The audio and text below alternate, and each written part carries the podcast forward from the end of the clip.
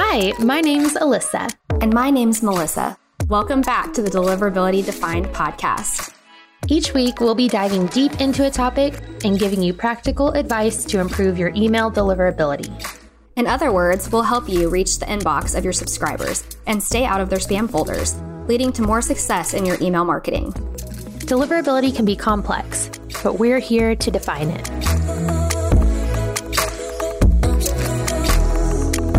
Melissa. How are you doing today? I'm good. How are you?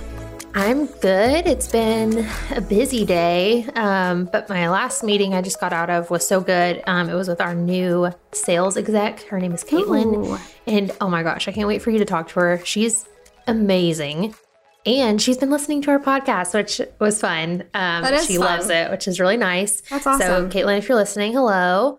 She's like just so knowledgeable about all things sales and relationship building. And she's also a musician herself, which is Oh, really that's cool. awesome. So, I wish I could say that about myself.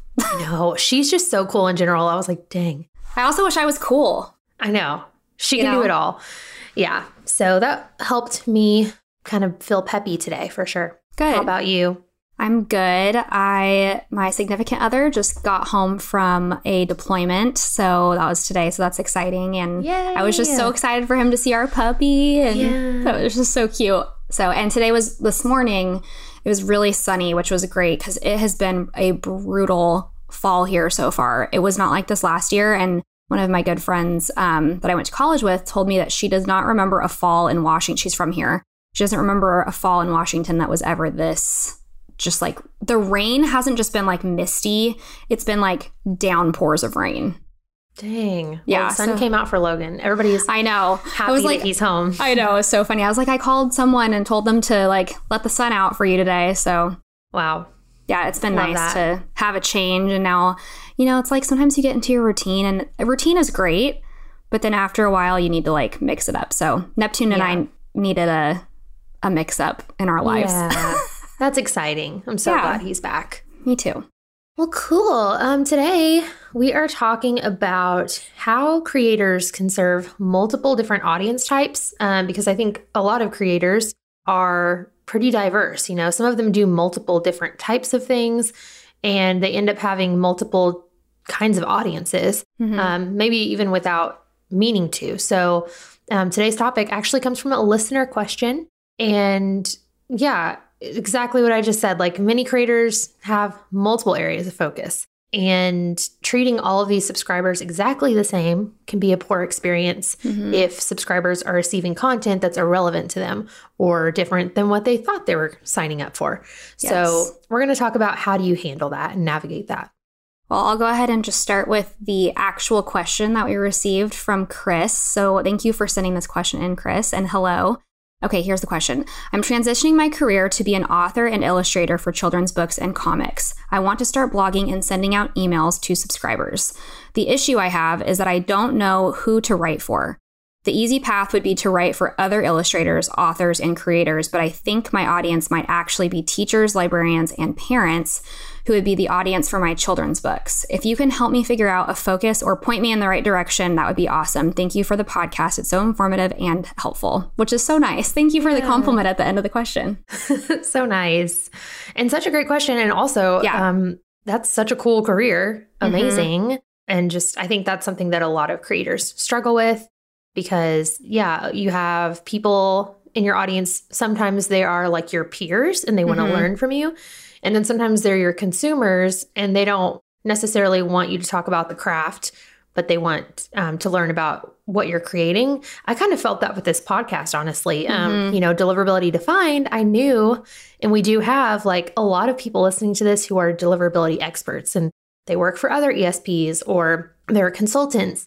And honestly, I love them all. If you're listening, hello. But we didn't create this podcast for them, and we had to be very mindful of that because if we did, we would be talking about very different things like what's it like day to day to be a deliverability expert. Um, we would get super in the weeds, we would get Mhm. super technical, and creators would probably hate it. Yeah. And the mission of this podcast is to help creators with their email marketing. And so we don't get super technical Um, we try and just tell you what you must know. We're not expecting anyone to be extremely experts, but just to get what you need. So I think that highlights how podcast, social media, all mm-hmm. that is very different than email. Because in email, we actually could cater to both of those audiences. Right. So before I get too into that, um, here's what I responded to Chris with when he emailed us.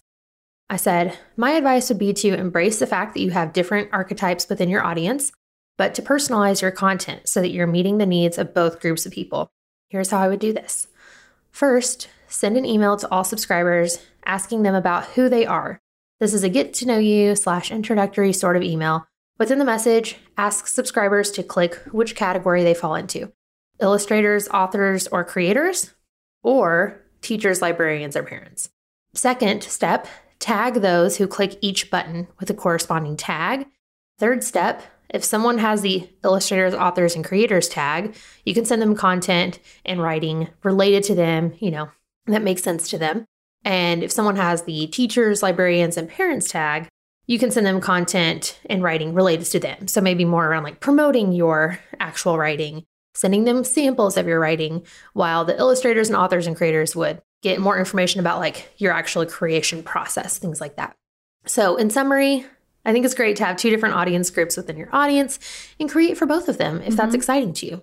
To provide the best experience to your audience, you can try to figure out who belongs to which group and send them the content that's most relevant to them. Love it. I uh, always tell people like I love animals so much and all kinds of animals, but Alyssa, you have a cat, I have a dog. yep. And if we both signed up for like an animal email list and someone asked me like what my interest was, it's not that I don't like cats. I just would want information probably related to dogs a little bit more than cats because I don't have one. Um, yeah. And so I always like try to give that as an example because I think it's easy to like overlook that there are people in your audience that are different. Um, kind of like, you know, we can all be animal lovers, but we all have interests that are specific to animals. So I just think it's like an easy example to think about because who doesn't like animals? Yeah, that is a good one. And I always joke because this, it's just so weird. I was a dog person my whole life.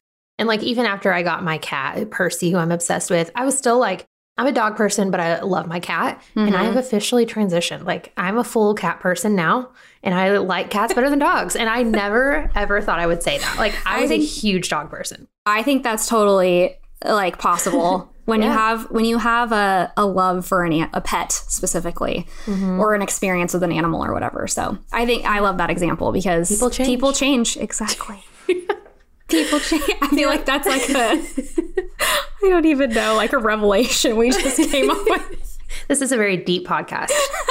People change. That people did grow, sound really deep, but we said it at the same time. okay, top points of this conversation. We can move on. One of the many things that makes email so great is the level of customization that you can do to deliver exactly what each subscriber wants to receive. On social media, for example, you have to treat all of your audience the same way and all followers are going to see your Instagram story even though you might not be relevant to what their interests are. And I that's actually something that I know it's talked about in the creator like email marketing realm, but I think it's almost like downplayed like how big of a deal that is. Like yeah. I I have had to like remove myself from Instagram for a while because I felt like so much of the content and I know part of it's my fault for not being pickier about like who I follow or the kinds of content I want to see. But I just had to take a step back because the stuff I was seeing was either like not important to me, uh, it was like taking up brain space that I just didn't need, you know, or mm-hmm. just annoying me or whatever. And so with email, I like find that I'm reconnecting with different parts of me by subscribing to things I actually care about. Yeah. Again, another hard. deep thought. Yes. No, this is so good. I love conversations like this because it's so true to our, you know, our real lives, the way that we consume things. So as a consumer, things like Instagram can be tough because mm-hmm. you're getting things you don't want, but you might be like, well, I like to follow this person when they post their recipes. Like they're so exactly. good. I can't unfollow them. But man, I cannot stand when they post constantly about their kids. right. you know, well, or just, whatever else. Yeah. No, it's so true there are people that I like enjoy a little bit, you know, tidbits about their life, but that's exactly it. Like I it's not even that I don't want to or don't care. It's just like I don't have the brain capacity right. to like know everyone's life story or like want to know everyone's Yeah. life story. So, and I think that's unfortunately the push that like Instagram has had is that you have to push out so much content that I think people have like moved into that, oh, let me tell you about my personal life too, because it's Mhm. how much content can you create photos, videos, whatever about like your food blog? Like eventually you're going to have to talk about something else because you don't have time to like push out that much content. It's a lot. And so I think it's a pain point for both the people consuming and the people creating. So, Mhm. like, I have a friend um, I just had coffee with the other day who felt this struggle recently and is kind of going through it. So, she is a creator with lots of different niches. She's a musician. She's amazing. Uh, she's a graphic designer. Wow. And then she also is just like a human who uses Instagram to like post cat photos. She has the cutest cat. Oh my gosh. So she had one Instagram account and it was starting to get a lot of followers, but it's like, are they following her because they like the graphic design posts she does, which are awesome? Sometimes she'll post a clip singing. Like, what are they love her cat? Who knows? So she actually ended up um, creating two brand new accounts one just for music, one just for graphic design, and her main one is just now like her personal account. Mhm. But that's such a bummer because Yeah. those two new accounts just started at zero. And it's just sort of like starting fresh. It's just, you know, that's a lot more to manage on her side too. Mhm. So, although it's possible to kind of make that work, really the highlight here is just that email is so unique in the way that you can have all of your audience together in one place Mhm. but send them completely different emails. In a podcast, we are only putting out one thing that can go to everybody, and we can't say, like, if they're a deliverability expert, I want them to only hear this, you know, or we've talked about we've, we've tinkered around with the idea of celebrity gossip, but I don't know if anyone that listens to this podcast would be a fan of that. Not a single person has expressed interest in that. So, sadly, we'll have to keep that one to ourselves. But Yeah. um, with email, you really can meet everyone's Right. needs, which is good for your subscribers and good for you. it makes me kind of sad like when i think about or when i hear about your friend because it's like i hate saying what i said before and then feeling like i'm squashing people's like creativity by having to create three accounts you know like or post about their cat or whatever but the other cool thing about email is that like you could still have a monthly newsletter or whatever and that could be general and it could be talking about like all the facets of your your business or your creative niches or whatever so there's still ways it doesn't have to all be separate either Yeah, that's so true. And don't feel bad because I know what you mean. Probably most people follow at least hundreds or sometimes thousands of people, Mhm. but seeing just what everyone is thinking and saying and doing all the time is a lot. And sometimes Yeah. you're like, I just want a recipe. quiet or, yeah like yeah. I, don't, I don't need all the extra noise. So, right but yeah, I like that email. Um, and actually, this is you know live rerouting, but I believe our CEO Nathan just posted something in Slack that is related Hmm. to this. It's uh, an article from the Atlantic, and the headline is "The Internet's Unkillable App." And the tagline says, The noisier our digital lives get, the more popular the humble newsletter becomes. Hmm. So we're not the only ones feeling this. The Atlantic just wrote an article about this that everything is so noisy right now that actually email feels quieter, more focused. Um, we can put that article in our show notes in case you're interested in reading it. so point number two how do you learn about subscribers? Ask them some questions. You can do this in a natural way that your subscribers will enjoy. Uh, one great way to do this is through a welcome sequence. Your first email can welcome your subscribers to your email list and introduce yourself while the following emails uh, are all about you getting to know your subscribers where you ask them to select their interests or gather any other info you need location birthday etc you know we've talked about uh, more recently like other metrics other than opens and so getting people involved engaging in your emails like clicking and choosing things that they want to share about themselves is like a great way to yeah like get those extra clicks or people spending more time on your email Yeah, exactly. And I can so clearly picture this sequence, and it would be amazing. Like your first email, if I'm thinking about my friend, um, she would say, like, hey, welcome to my email list. Here's more about me.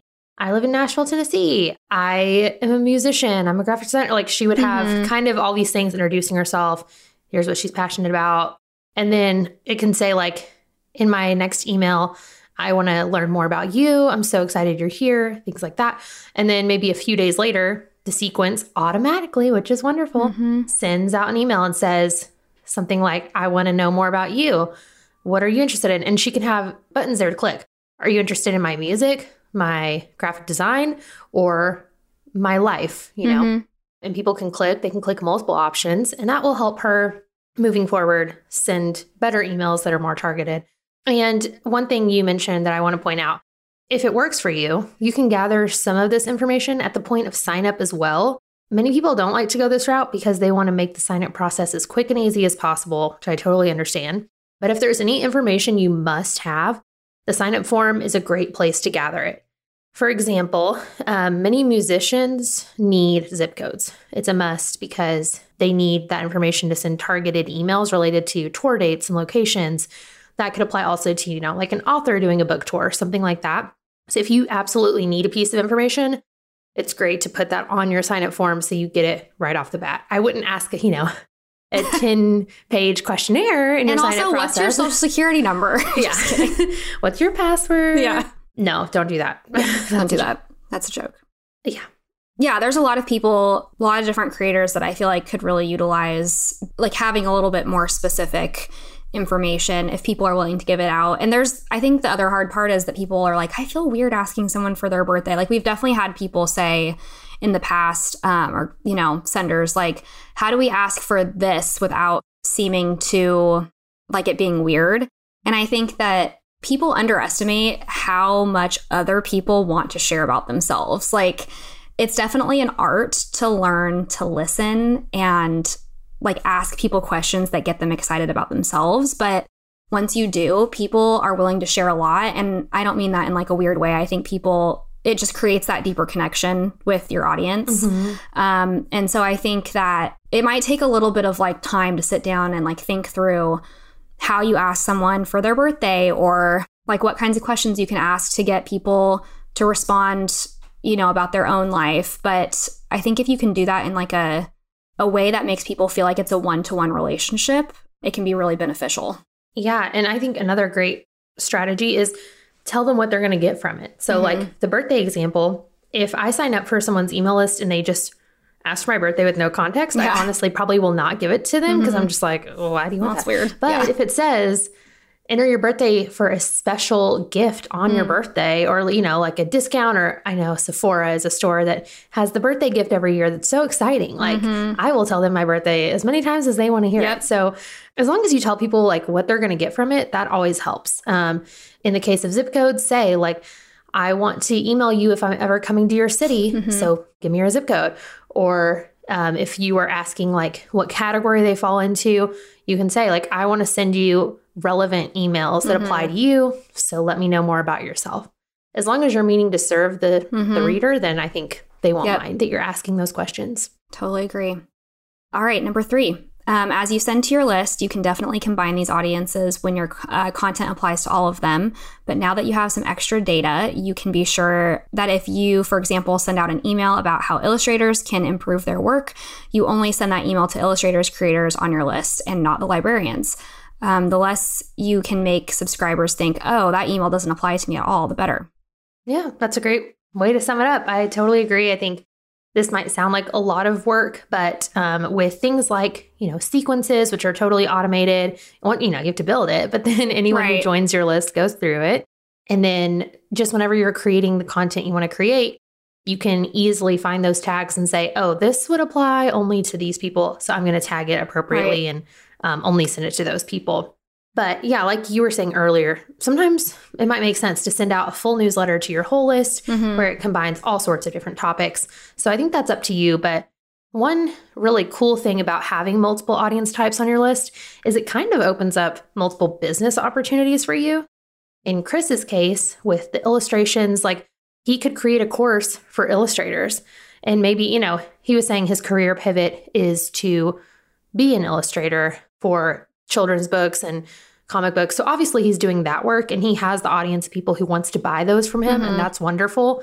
But now if he has a bunch of illustrators and creators on his list, he can create products for them as well. So he just opened up a whole new revenue stream, which is awesome. And I think a lot of times the reason we see people like struggle a little bit in the beginning with this is because it does involve a little bit of like elbow grease in the beginning and I think human nature typically like you want to you don't want to have to like set something up. It takes more work on the front end to be able to create a system Yep. for it to like go forever. And that's kind of like a hard hurdle to get over sometimes. But once you do it, like you said, with sequences, like you're you're ready to go and you don't have to worry about that part of your business. Yep. My manager CT used to always say to me when I first started, build the system, don't be the system. So I definitely needed to hear that back Wise in words. that day. yeah. So uh, maybe some of you need to hear it too, but it does help to just take a step back, take the time, build out those systems and processes, and then your future self will thank you. Yes. Cool. That was a pretty short and sweet one, um, but hopefully it was helpful. And if there's any question that came up for you, or if you have any ideas of something else you want us to talk about or questions for us, you can always reach out at convertkit.com slash deliverability. There is a form there for you to send us a question. So we'd love to hear from you.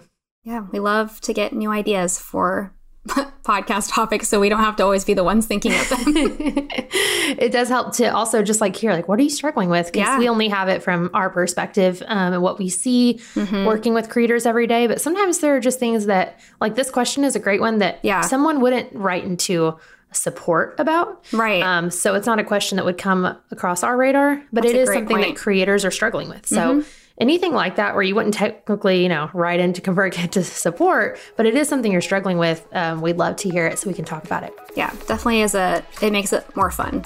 Definitely. Well, I hope you all have a great rest of your day. All right, we'll see you next week. Okay, bye. Bye. Thanks for listening to Deliverability Defined. Don't forget to subscribe to our podcast wherever you're listening. And if you have time, please leave us a review. You can find a resource guide for today's show at convertkit.com slash deliverability, where we outline all of the information you need to know from today's episode. If you have a question or topic you want us to cover, let us know within the ConvertKit community or at convertkit.com slash deliverability. We'll see you next week.